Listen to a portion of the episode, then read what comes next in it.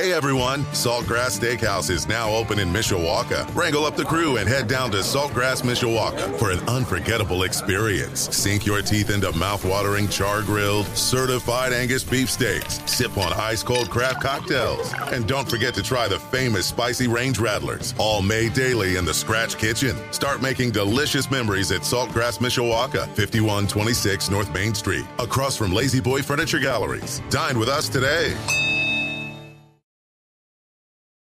WSBT Radio Studios in downtown South Bend. Let's go! Come on!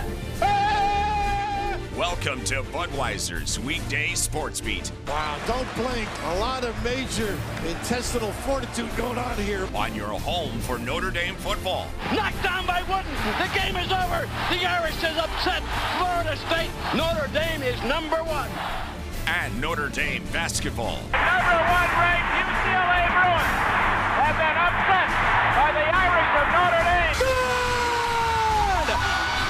Arike Ogunbowale wins the national championship for Notre Dame. Plus fighting Irish hockey. They score! Jake Evans scores! Notre Dame 3.7 seconds away from a spot in the national championship game. The NFL and Major League Baseball. Oh my gracious! How about that? Sports Radio 960 WSBT. WSBTRadio.com. The free WSBT radio app. Big time onions!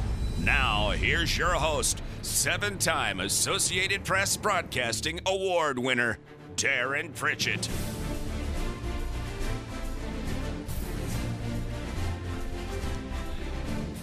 Also alongside is Eric Hansen, the publisher and editor at InsideNDSports.com. We welcome you to Budweiser's weekday sports beat on this Wednesday, December the 13th of 2023. Many platforms have us available right now. The old fashioned way on the radio, 960 AM at WSBTradio.com, the WSBT radio app, video feed of the studio on the Twitch app. You can get the podcasts on all the places you get podcasts, including there are links when Eric is on the show on the message boards at InsideNDSports.com. That's true. I would not lie about those things. well, it's good to have everybody with us. Still lots of news happening surround surrounding this Notre Dame football program that's getting set for a bowl game in 15 days. it's kind of like on the back burner It with everything else. Like it's on the back burner. I mentioned last night if you listed 10 things happening with Notre Dame football right now, it feels like the bowl game's number 10 with everything else happening with this program. Well, it's great to have Eric with us because I'm going to pick his brain about several things, including the big story of the week. And I think it's fair to say it'll be the big story of the offseason. Duke quarterback Riley Leonard yesterday saying, You betcha, to the Fighting Irish. And he is their starting quarterback for 2024, unless somebody ups their game and beats him out. I mean, I guess anything's possible, but Riley's coming to town to take over as the Fighting Irish starting quarterback. But we're going to begin just to recap what has happened today. If you are not someone that's on social media, you've missed a lot today. A lot of things have happened surrounding this Notre Dame football team. we'll catch up. We'll catch up right here in this segment. The first off is not going to surprise you. We've been expecting it. Today was the day it was announced on social media. But Notre Dame offensive tackle Joe Alt is off to the National Football League. He's going to bypass the Sun Bowl and he'll get ready for the NFL draft where he could be a top 10 pick in the 2024 National Football League draft for a guy in his freshman year that started on the bench, got inserted into the starting lineup. And Eric, that freshman year was the year Jack Coan was the starting quarterback, and there were moments that you felt like Jack Coan might have gone to the bench, even though I'm not sure it was warranted. The offensive line was kind of a mess at that time. Joe Alt was part of the solution. And from that point on, Eric, he took off and he has elevated his game to be in the conversation for the one of the best offensive tackles in recent memory for this Fighting Irish football program.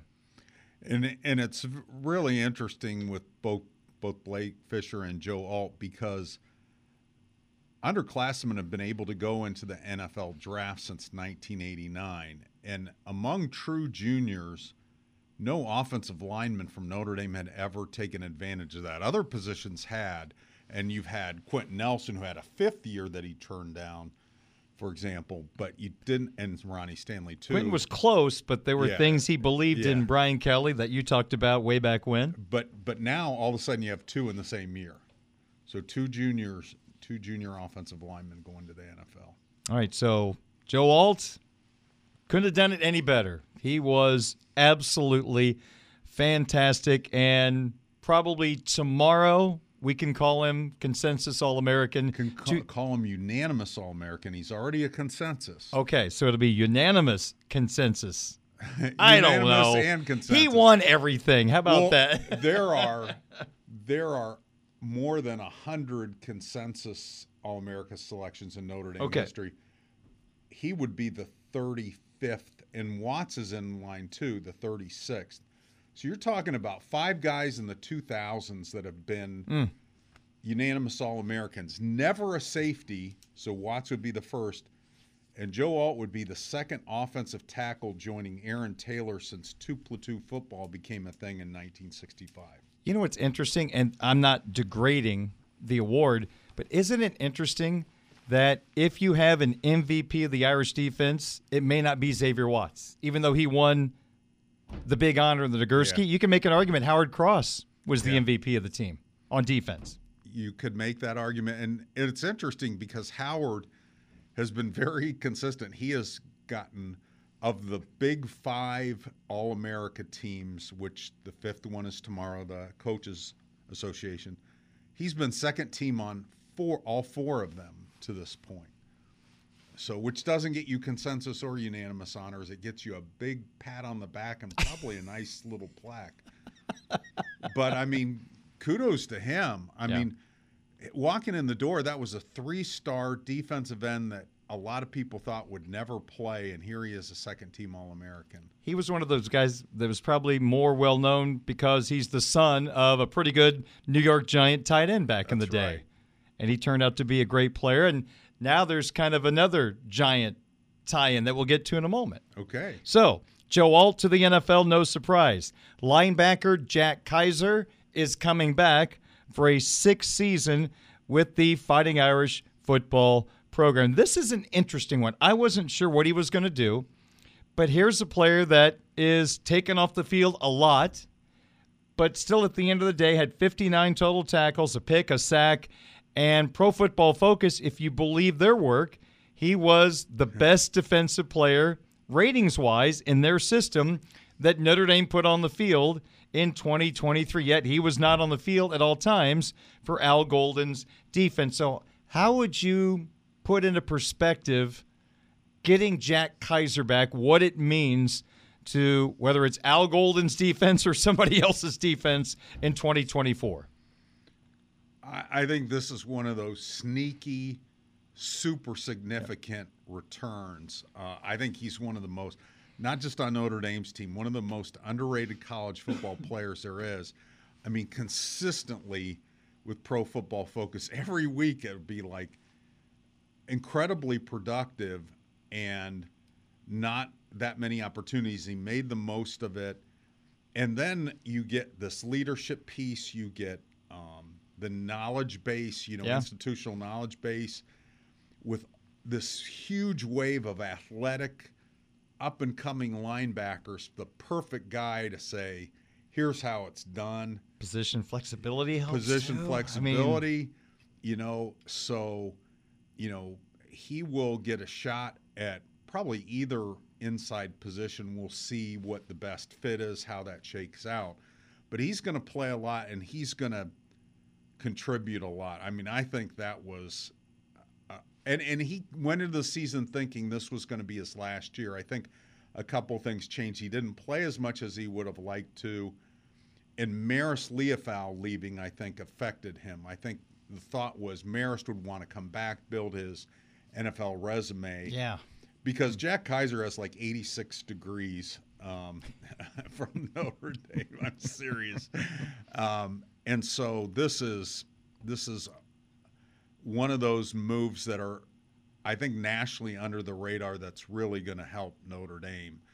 If they can, if Xavier Watts comes back, this is that would be as and then Rylie Mills is still out there too. Yeah, I that's mean, they right. could be a really, really dominating defense no matter who's coordinating. You and I will coordinate it next year and have a dominating defense. And then we'll get criticized by ourselves on the radio show. yeah. Why did you change my call? my goodness. I, I was bringing the, the safety blitz on third down and seven. Why, why did you change it? It never goes wrong, Eric. Well, I'll just call Jack Kiser the consensus week to week leader at Pro Football Focus. How about that? I think that's great. All right, we'll do that.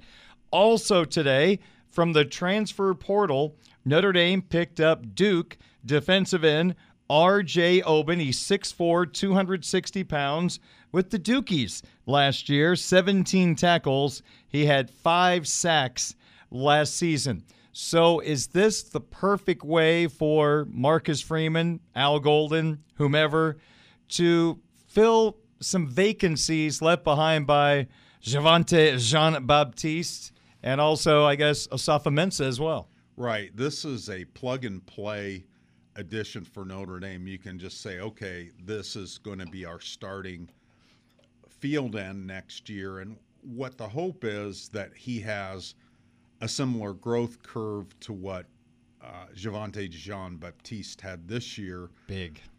Which is big. I would say this walking in the door, Oben is above where JJB was walking in the door.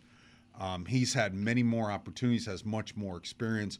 Certainly a, a big guy in terms of sacks. He needs to round out his run defense, just like JJB did. And I think that's certainly possible in this defense. And really, behind uh, RJ are a lot of really intriguing ifs, but they're ifs nonetheless. You have Aiden Gobaira coming off an ACL. You have maybe Brennan Vernon, maybe Tyson Ford moving back out there. You have Bryce Young coming in Yeah. as a freshman. So you have a lot of talented guys. You could certainly move one of the Vipers over, but he really stabilizes that position. Now, if Rylie Mills comes back, you have all that depth at Viper.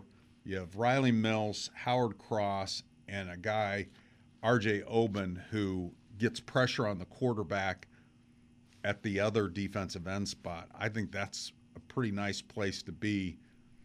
And then if you have Xavier Watts, Benjamin Morrison, Christian Gray, uh, Jaden Mickey in your secondary, and then probably a portal safety and you think about all that talent at linebacker mixing with Jack Kiser's talent and Yeah. experience, suddenly you go, okay, well, they probably can get a defensive coordinator to coach them for free. When you started at the South Bend Tribune, had I told you in the decade of the 2020s that a big part of adding players to the Irish roster would be coming from Harvard, Northwestern, and Duke, what would have been your reaction back then? Isn't that crazy? It is crazy. Um, yeah, I never envisioned the portal thing because players weren't transferring to Notre Dame. There weren't even scholarship to scholarship transfers with guys sitting out. You'd have guys sometimes coming from the Ivy League walking on and then earning a scholarship, or, you know, eventually you started getting into it with really rare exceptions. Amir Carlisle was one of the first ones. Jordan Prestwood, who didn't last, interestingly Yeah. enough. Uh, Alohi Gilman. And then all of a sudden the portal era came and everything changed with football, which is unsettling to a lot of people. There's so many changes coming in at so many different areas. It's hard when you've grown up loving the game as it is with all these changes. It's hard to kind of take them Yeah. all at once. But then you look at th- those of us in the media, it's made December quite intriguing. like I said to you, I think recently, we used to spend December asking questions what is the offensive line going to learn in these 15 bowl practices? Now we don't even talk about the bowl game. We really don't. I mean, Well, I- and that's another aspect that's changed Yeah. in the chat. I don't know if we'll get to those. I'm not sure either. Questions, Maybe but- tomorrow. okay, but um, you know, it's it's more of a preview of 2024 than it is. Here's an exclamation point for 2023. R- really, when you do the post, and our poll does not vote post bowl, um, the AP poll does. How much do you factor in the bowl games when Little. they're not really the teams that played all year? little. Yeah. Personally, no. It's it's very very minimal. In fact, you look at some stats that came out today, and I I don't remember who posted it. I think it was Brad Powers actually. That the teams who have lost the most players entering the bowl season, Notre Dame and Oregon State were both in the top five. I think 20 combined between the two schools. And then this little nugget just a little bit ago, Pete Thamel reports that Arizona State quarterback Drew Pyne is enrolling back at Notre Dame in January for the spring semester to earn his degree in American Studies and minor in business economics. He will not play football at Notre Dame this spring and plans to graduate in May. So we just have a reunion. If you played quarterback at Notre Dame, you're coming back. We got Tyler Buchner playing lacrosse. We got Drew Pyne wrapping up his degree. So your 2022 quarterbacks are back on campus. Just bizarre. Really, really bizarre. We're going to take a timeout. When we come back, I want to dig into Riley Leonard picking the Fighting Irish, Notre Dame's new starting quarterback. Eric and I chatted for probably 10 minutes about this on the phone yesterday. It was supposed to be only two minutes. I kept blabbing and it lasted 10 minutes. I'm glad Eric appreciates my conversation because he could have hung up on me. But I want to ask him what he thinks this means for the Irish offense. And there's just so many other things that go along with Riley Leonard and how this is all going to work. We'll dig into some of it. Probably the whole story is like reading War and Peace, but we'll try to narrow it down into a 20 minute segment next here on Sports Radio 960 WSBT. Welcome to Budweiser's weekday sports beat on Sports Radio 960 WSBT. Highlight reel one by Williams. Down the sideline, Williams. Chased by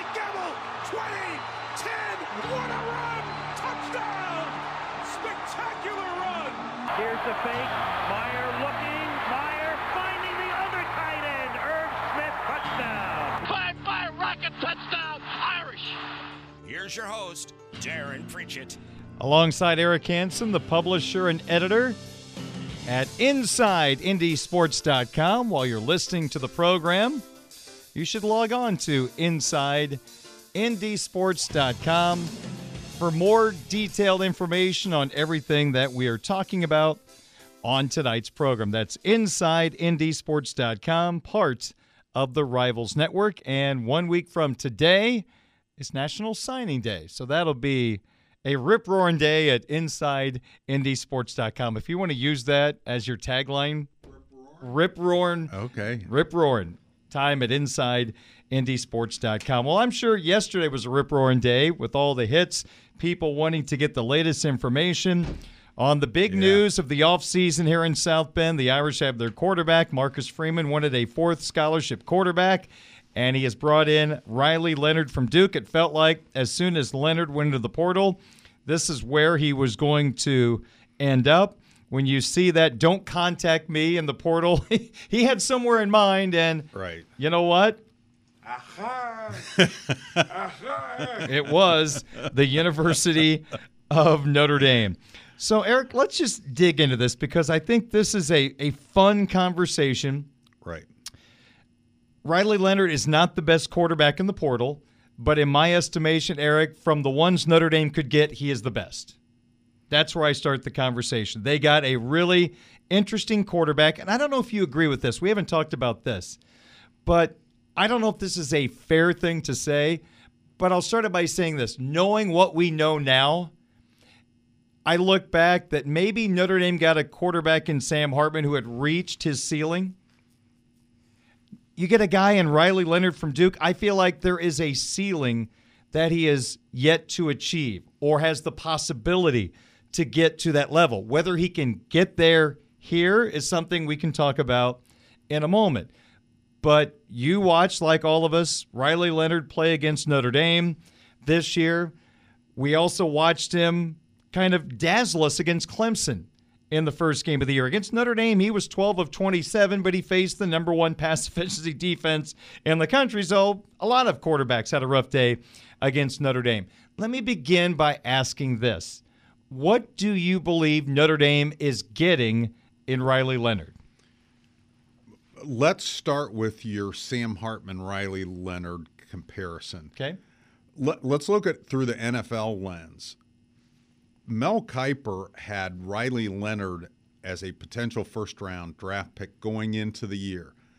Whether you think that that's silly or not, It's he changed. never had Sam Hartman, right, but he never had Sam Hartman in that No. bracket.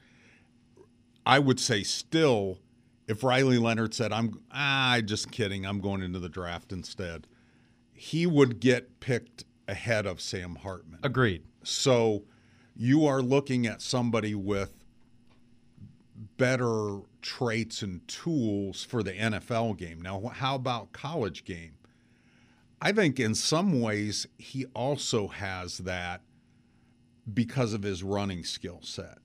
Now, where Sam Hartman was more of a sure thing was you have all this leadership. I mean, you have a guy that his year at Notre Dame, he was a fourth year captain, a guy that got better with his passing every year. Even at Notre Dame, it was slightly better passing efficiency rating that he had at in any of his years at Wake Forest in a new system. Um, but again, Riley Leonard six four, Sam Hartman's about six one, Right. and and so he projects differently. Now, will he get there? That's kind of Notre Dame's job and his job both. We talked on the phone yesterday about the three Heisman finalists, and I shared with you their stats. And if you looked at their stats, now this is from two years ago when Jayden Daniels was at Arizona State, uh, Michael Penix was at Indiana, and um, and then Bo Nix was at Auburn. or Eagle. You look at their stats, none of them were guys that you would be jumping up and down about. I mean, they would, yeah. I mean, Tyler Buchner had as good a statistics as those guys did, but there was certainly great material there. And I think that's what you see in Riley Leonard. There is potential here to, that he can bring out in himself and that Notre Dame needs to bring out in him. And these other schools were able to do that with these three quarterbacks. Now, again, they had them for two years. Notre Dame only has Riley Leonard for one. But certainly they made, I mean, Penix made an incredible jump in one year at Washington. And I, we're going to have Mike Vorel on tomorrow, and we can talk to him about that. Um, Jayden Daniels was more incremental. Bo Nix was more incremental, but it was still a significant improvement. So that's what I think is possible with Riley Leonard. I think Notre Dame fans are skeptical because Sam Hartman delivered the numbers, but he didn't deliver the fairy tale. And that's what they wanted. They wanted the surprise season because Sam Hartman was here. And I understand that because we've been saying the missing piece is a quarterback. The missing piece is a quarterback. Well, the missing piece came, and there were other missing pieces. The problem was the fairy godmother lost the slipper on the way to the ball for Sam Hartman at times. That's right. If you I know where mean- I'm going. Right. So there was this inexperienced wide receiver core. There was a little bit more growth curve with the offensive line. You had a an offensive coordinator that was kind of finding his way, and there was no backstop for that. And so it didn't turn out to be. it- You you look at those three games that Notre Dame lost; those were all winnable games. Notre Dame Oh. could have had that storybook, and so people were like, "Well, why should why not Steve Angeli? He looked pretty good. He threw seventy five percent of his passes when he was in there," and and I don't disagree that Steve Angeli progressed a lot. I think Steve Angeli was happy Sam Hartman was here because he learned a lot. And he's going to get his opportunity to play in the bowl game against a diluted Oregon State defense with a diluted Notre Dame offense. So, um, the one thing I do like for the first time, a team will fully prepare to defeat Steve Angeli. When he comes in and mop up roles, they haven't planned for him. Right. This will maybe be a game somebody will try to take something away that he does very well. I'm not sure Oregon State can do that, but this is the first time he will be game plan for, and I'm really interested to see what Oregon State comes up with and how Steve Angeli reacts. The ideal scenario, in my opinion, Darin, for Riley Leonard is is that he develops as a passer in Notre Dame's offense, that he becomes a much better than average passer. He's pretty average passer right now. He gives you one skill set already that helps you defeat the loaded box, and that's his running ability. You can load the box against him, Notre Dame was able to get work their way out of it, sometimes with the in book, sometimes with DeShone Kizer, where they didn't necessarily have to have that downfield. But boy, when they had both, like 2015, bingo. I mean, that was what you really wanted. Could you give our listeners a great example? And this was fantastic when you told me this yesterday. But the Hurricane game down in Clemson, if I'm not mistaken, that's the right game? Correct. When Notre Dame, they were getting stuffed. CJ Prosise couldn't do anything against that Clemson defense. The Irish switched up how they attacked that loaded box and what you saw that night, Eric, you believe could be sort of a trump card for the Irish this year with Riley Leonard. Right. So Notre Dame got down in that game with crummy defense and crummy offense, and then they were working their way back. And Clemson was stuffing their traditional run game. And, and this is Nick Martin, Ronnie Stanley. Uh, Quenton Nelson, younger Quenton Nelson, younger Mike McGlinchey, but I mean a pretty darn offensive line full of pros, and they were getting stuffed. And so Notre Dame went to the quarterback running game with DeShone Kizer, and they also started throwing to CJ Prosise, who had been a wide receiver, and got him on the edge. And they crawled back into that game and were a two point conversion away, and some bad two point conversion decisions prior to that, but a two point conversion away from getting into that. It was a s- similar scenario against, and people will laugh now, against Temple, but that year, in 2015, Temple was a top 25 team. Matt Rhule was their coach. They had the defensive player of the year. Um, and they were really difficult to run a traditional run game. And again, DeShone Kizer in that game became the antidote. So in the Clemson game, he was Notre Dame's leading rusher 55 yards on 14 carries, one touchdown. Um, and his passing, he was about, you know, little over 50%, a couple of touchdowns, threw an interception, got sacked four times, so that took off of his running yards. But he was the reason Notre Dame got back into that game. And CJ Prosise did a great job. He had four catches for 100 yards and one touchdown, rushing the ball, 15 carries, 13 yards. That's how much Clemson stuffed their running game. So not only could they load the box, they also had NFL front four, too, and front seven. And so Riley Leonard gives you an answer to that. But again, if he can give you two answers to that, that's why Notre Dame's 2015 offense was so effective all season because they had Will Fuller on the outside they had a running game, and then they had DeShone Kizer. And what they didn't have was a defensive coordinator, and they had Brian VanGorder, and that cost them from getting to the playoff that hmm. season. I'm going to read something to you as we talk about Riley Leonard joining this Fighting Irish football program. You laid out he is a dynamic runner. He is physical yep. running the football. The game against Notre Dame, he did not have a great passing day, but he was a difference maker. He turned the game around when Duke decided to give him the football more, kind of like you were just talking about in the Notre Dame games. So I asked an analyst who has broken down his film just to give a couple of thoughts on Riley Leonard. My main question was how would you describe his arm strength? I call it adequate. Was I being fair in that analysis? And the analyst told me yes good enough, not elite. He has zero elite traits. He has good traits, but nothing elite. Ball pl- placement is below average, and his deep ball throwing is below average. Now, on Twitter, I made the comment when all this was announced, when people started talking about, and I did not agree with this, that Riley Leonard can make all the throws. Now, you can make all the throws once, Eric, but that doesn't mean you make all the throws. You have to do it consistently.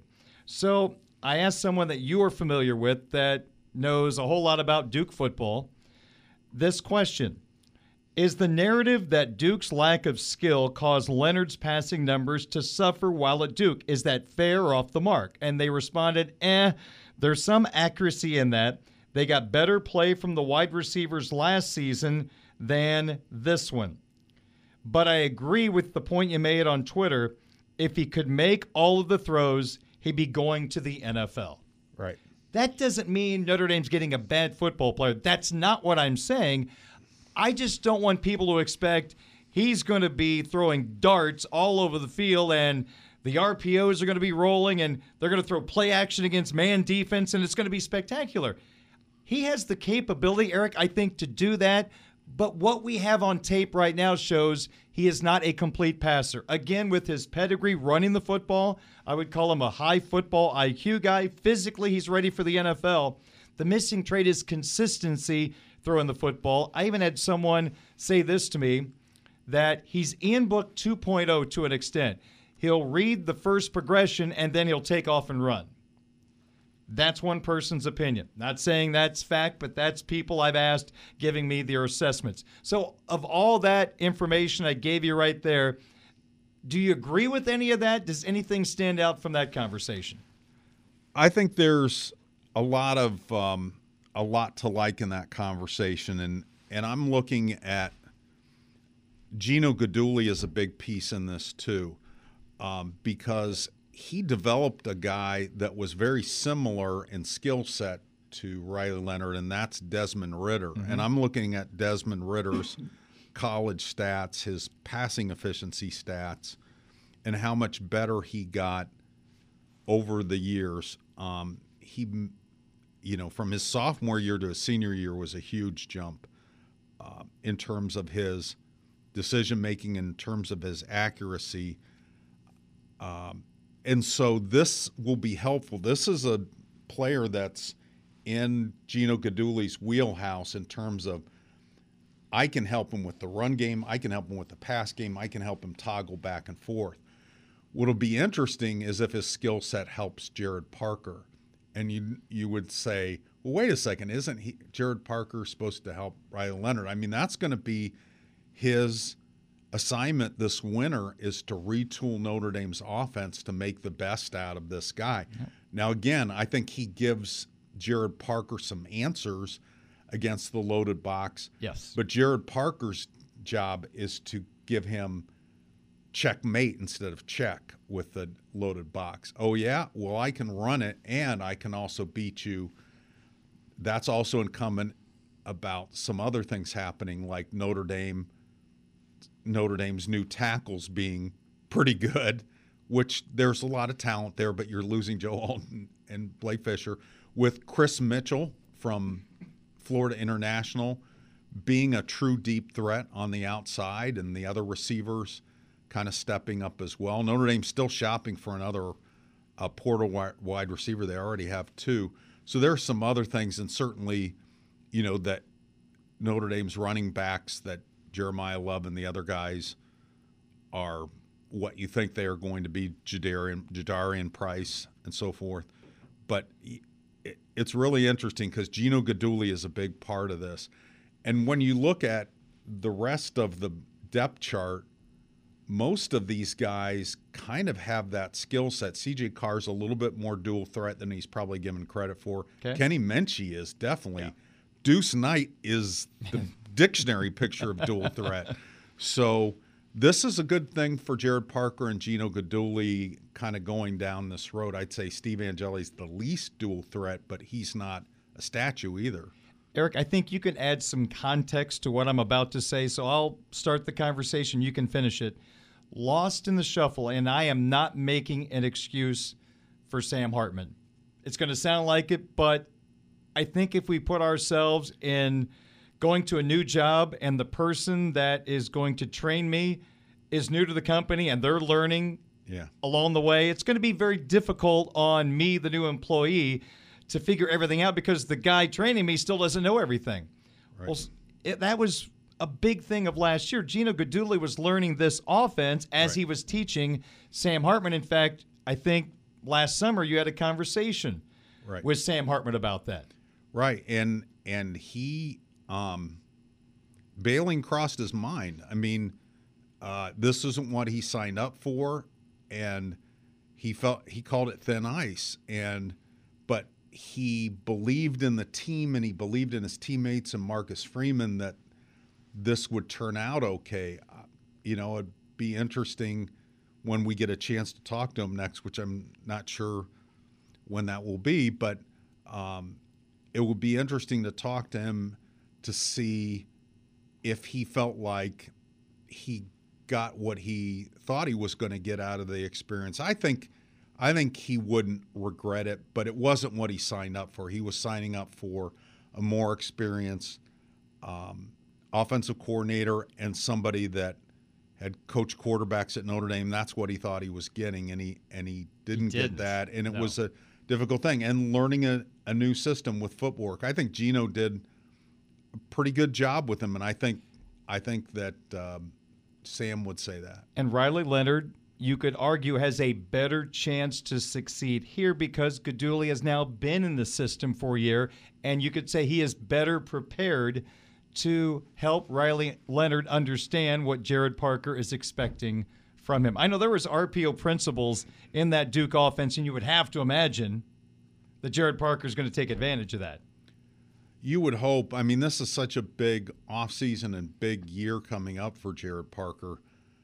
And I think we'll get to the Twitter question later that you had yesterday, which is kind of an interesting question. But I would say this I think Riley Leonard and Sam Hartman know each other well enough that Riley Leonard asked his opinion about what he was getting into. And he must have at least said good things about Gino Guidugli in terms of developing quarterbacks and Yeah. and must have at least didn't say, "Oh my gosh, by all means avoid Run. Gerad Parker, run, run." No, this isn't the place. The other thing that's interesting about Riley Leonard and Beaux Collins is is this a is this a litmus test that Notre Dame's admissions is doing? Is it a start of a trend because they are admitting two juniors who don't have their degrees with one year of eligibility left. This is n- kind of new territory. Brandon Joseph kind of fit into this category. And you could say, well, Riley Leonard, high academic school, Clemson, and this isn't a slam against Clemson, um, but it's not looked at in the same bracket as Duke and Northwestern in terms of academic credits transfer. Why they're not getting into the Big Ten. Right, and and so there's a safety that Marie brought up in chat. Marie from Atlanta today that uh, Notre Dame could look at, who is in that same boat. All of a sudden, is that door open to Notre Dame? If it is, this changes everything in terms of the transfer market from Notre Dame. Now they can't get everybody, but players in good standing. Um, that that are junior have finished their junior year that was a hard no before. That was a hard no. Riley Leonard to Notre Dame, and you got all these parts coming in, and I hope I'm being fair, but I just worry sometimes we as fans see all these parts come in and just magically think it's all going to work because we're fantasy football managers and you just plug in players and it magically works. I mean, Eric, a lot is going to go into this. You got players coming from different systems. Florida International was more up tempo. Did they run things close to what Notre Dame does? There's just a lot of learning curves for everybody, and it's just tough. The first game is against Texas A&M, who, oh by the way, their head coach knows how to beat Riley Leonard. he does but they, they have their own well, they have Carter Carls to deal with, on the, but they have their their own. Por- I mean, have you seen how many? Oh, it's like goodness! It's like Carter Carls is he's getting married in May. I don't think he's seen his fiance since the portal opened because of all the exiting portal guys that they have. I Bet you all those guys made sure that last NIL check came in. Well, you know, that's one of the things that's kind of interesting because some of the people that follow Texas A&M maintain that these guys signed an NIL contract that they'd stay at Texas A&M and they are leaving anyways. Hmm. So it's pretty interesting. I know there was a situation. It's not Notre Dame. I'm going to make that point. But I was told the story. There was a college basketball player that decided to go into the transfer portal during the season last year and waited to announce it several weeks to make sure that final check came in. And as soon as he got that final check, he bolted. That's college sports where we are today. Eric Hansen, publisher, editor, InsideNDSports.com. Read more about Riley Leonard and the breaking news from today at InsideNDSports.com. Again, Joe Alt to the NFL, Jack Kiser returning, Duke defensive end R.J. Oben is out of the portal and picks Notre Dame. And last, for a good reason, but still kind of newsy, Drew Pyne back at Notre Dame, but not going to play football, just going back to school. Twitter question of the day coming up 552 on your home of the Fighting Irish Sports Radio 960 WSBT. This is the Budweiser's weekday sports beat Twitter question of the day from Sports Radio 960 WSBT. I'm Darin Pritchett with Eric Hansen, the publisher and editor at InsideNDSports.com. 557 on this Wednesday evening. We have reached our Twitter X question of the day. I now label it the Sports Beat at Inside ND Sports Twitter question of the day because you send it out to your listeners, and now we get a new variety of opinions on everything involving Notre Dame athletics. So, yesterday I asked a two part question. Part one Do you like Notre Dame picking up quarterback Riley Leonard? Part two Do you believe the current Notre Dame offensive coaching staff will get the most out of Leonard? And I also had to add in, or another transfer portal quarterback, because if you said you don't like Leonard, I had to kind of give an avenue to answer part two of the question. Make sense, everyone? I hope so. So basically, you could answer yes, yes, yes, no, no, yes, no, no. Here's what happened. We start with fourth place in the voting at only 2.5%. They voted for no, I don't like Riley Leonard being picked up by Notre Dame, but yes, the coaching staff would be able to get the most out of whomever the transfer portal quarterback would be. Interesting. I didn't think that would get any play. It got a little third place in the voting at 9.8%. They voted for no, I don't like the picking up of Riley Leonard, and no, the coaching staff would not be able to get to the most out of the transfer portal quarterback. Must have been a lot of Michigan fans voting or something. All right, so now we go to second place. 41.8% said I like Notre Dame picking up Riley Leonard. And yes, I believe this offensive coaching staff will get the most out of Riley Leonard.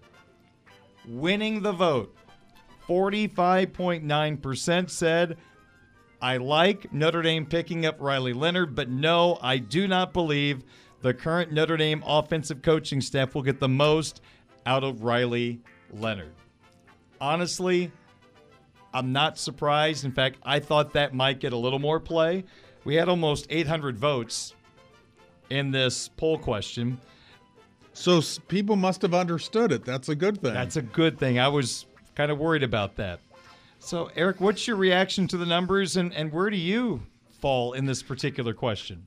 I, I think it's interesting that that many people were on board with Riley Leonard and happy that he was coming uh, because I we've certainly got a lot of the people that don't want to see a transfer portal quarterback are pretty loud, and it was obviously a loud minority. I I, I realize these aren't scientific polls, but I think it it reflects what people think pretty well.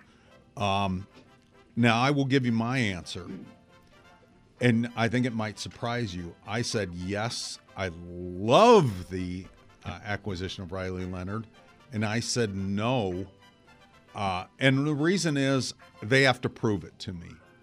Um, they put themselves in that position. I'm not saying they can't, but I think it's fair to say you got something to prove. I said that about Al Washington last year.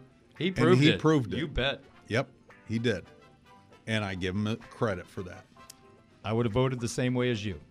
Yep, he can come and dance on my lawn. I almost look at it this way. Out of the, all the guys in the portal, is Leonard my favorite? No. But I do like the pickup. But I think the bigger question is what I asked.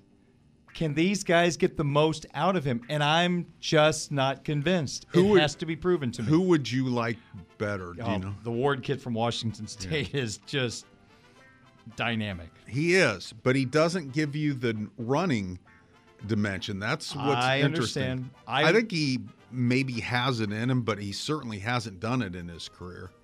And he's he's fantastic. I love him. Justin Fields didn't run. I'm sorry, C.J. Stroud did not run a whole lot at Ohio State until the Georgia game, and he's carried that on now to the NFL. He's actually a pretty good carrier of the football. Yeah, some some guys I mean, show Tre- it differently. Trevor Lawrence, they didn't let him run, but I mean, he was a really good runner, and he ran against Notre Dame. Yeah. and he ran in some games where where he needed to. So I think the bigger story is the coaching aspect of this. I do too. I really do. It's fascinating because, again, Gerad Parker needs to show improvement, but he also needs to retool that offense. And it, it's just really, really fascinating where that's going to go. And now you have a new wide receivers coach, Mike Brown, who's coaching in the bowl game. So they'll already get a taste of that. Like what he did at Cincinnati. He had some guys that were not highly thought of and turned them into good players, like Alec Pierce Yeah. now with the Indianapolis Colts. So he has a track record. Right. He does have a track record. And so that's record. why you give him the benefit of the doubt. Right. Others haven't proven it. They don't get the benefit of the doubt. Okay, today's question with Riley Leonard at quarterback, do you expect the Notre Dame offense to be better in 24 than it was in 23? It is a yes or no question. And based on how people voted yesterday, the answer today, what I've seen so far, the straw poll, totally the opposite. Well, I mean, you're you have to consider what's lost around the quarterback. If you said Sam Hartman's coming back for a seventh year, he's going to be thirty, and uh, I think the answer would probably be no, just based on who you're losing on the offensive line and elsewhere. So I'm going to say no, but I do think in the big games it does have a chance to be better. And that's where it counts. I mean, running up, you know, having big numbers against FCS teams and group of five teams doesn't matter if you can't win the big games. And we still have three weeks before the portal closes. So there could be a guy or two chasing cash. Who knows? And if they leave, then it changes the dynamic once again. So if you'd like to vote on today's question, just go to Twitter slash X and find my account at 960 SportsBeat. And I just reposted it so it'll be on my too. Thank you so much. And your X account is? E Hansen ND. E. Hansen, ND. Okay, before I get to what's coming up at InsideNDSports.com, obviously, if people listen to our program way back when or, or now, the sound effect I love using when we're having one of those moments is, you know, this.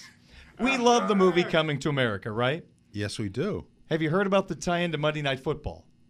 You were doing your podcast on Monday night, but do you know what happened? Mm-mm. The New York Giants kicked a game winning field goal as time expired to beat the Green Bay Packers. Eric, you should have known this was going to happen because Eddie Murray told us, Eddie Murphy told us way back when. Listen to this. Sir, I was wondering, did you happen to catch the professional football contest on television last night? No, I didn't. Oh, it was most exhilarating. The Giants of New York took on the Packers of Green Bay. And in the end, the Giants triumphed by kicking an oblong ball made of pigskin to a big H. It was a most ripping victory. Is that perfect? Was? Did you watch the sequel to? I Coming to- did. Yeah, that was that was amusing. It was good. No, Yeah. it was good. The second time around's tough. Yeah. Caddyshack 2 might be the worst. Yeah, Caddyshack the 2 was the worst ever sequel. The biggest drop off. That was yeah, that was so disappointing because Caddyshack is in my top five oh, movies ever. Ultimate. Ultimate. Comedies, Coming to America is right there. You must be out of your mind. there we go. but anyway, I just thought that was awesome. I mean, the fact That that is that is amazing. Unreal. All right, let's get to this particular soundbite because it tells us all we are about to learn what you should expect when you go to Eric's website, Tyler's website, Charleston's website at InsideNDSports.com. Well, if you want to read the number one story trending on the entire Rivals network right now, click on my chat transcript oh. on the future of bowl games, Notre Dame's portal patterns, lots of other things we discussed today. We have a story on linebacker Jack Kiser returning for the 2024 season, story about Duke transfer RJ Oben. Tyler talked to RJ about why he picked Notre Dame. Uh, Xavier Watts and Joe Alt becoming All Americans, and much, much more. All at InsideNDSports.com. We've got football on December the 28th. Sir, I was wondering, did you happen to catch the professional football contest on television last night? Notre Dame and Oregon State. It'll be a two o'clock kickoff, and I forgot they're kicking off at noon in El Paso time. Mm. That's got to be a tough one. Hopefully, they will not have snow removal issues this Do time. you remember what they used last Yes. time? Tell the story. Do you remember? Yes, they took lunch tables, turned them on their sides, and pushed them across the field to remove the snow, and they did a pretty good job. Were you at that game? No, Okay. it was Al Lesar. We were talking about it on game day because Al, I think, phoned in and told Yeah. us they're taking Right. tables Yeah. to get the ice off the field. I told that story recently, and somebody said, "Why didn't they go like to Walmart or something?" I'm like, "I'm not expecting Walmart in El Paso, Texas, to have anything that's going to clear off ice. Maybe some hot tamales, but that's about it." and El Paso's not close to any place that would normally. That, yeah, that that was crazy. Maybe the Zambonis at the Dallas Stars games. That's about all I got. All right, I'll let you out of here. We'll do it again tomorrow. We'll talk some more football. Sounds great. That's Eric Hansen, the publisher and editor at InsideNDSports.com. He knows about kicking oblong things through those H's. There's no doubt about it. More Sports Beat coming up in a couple of moments on Sports Radio 960 WSBT.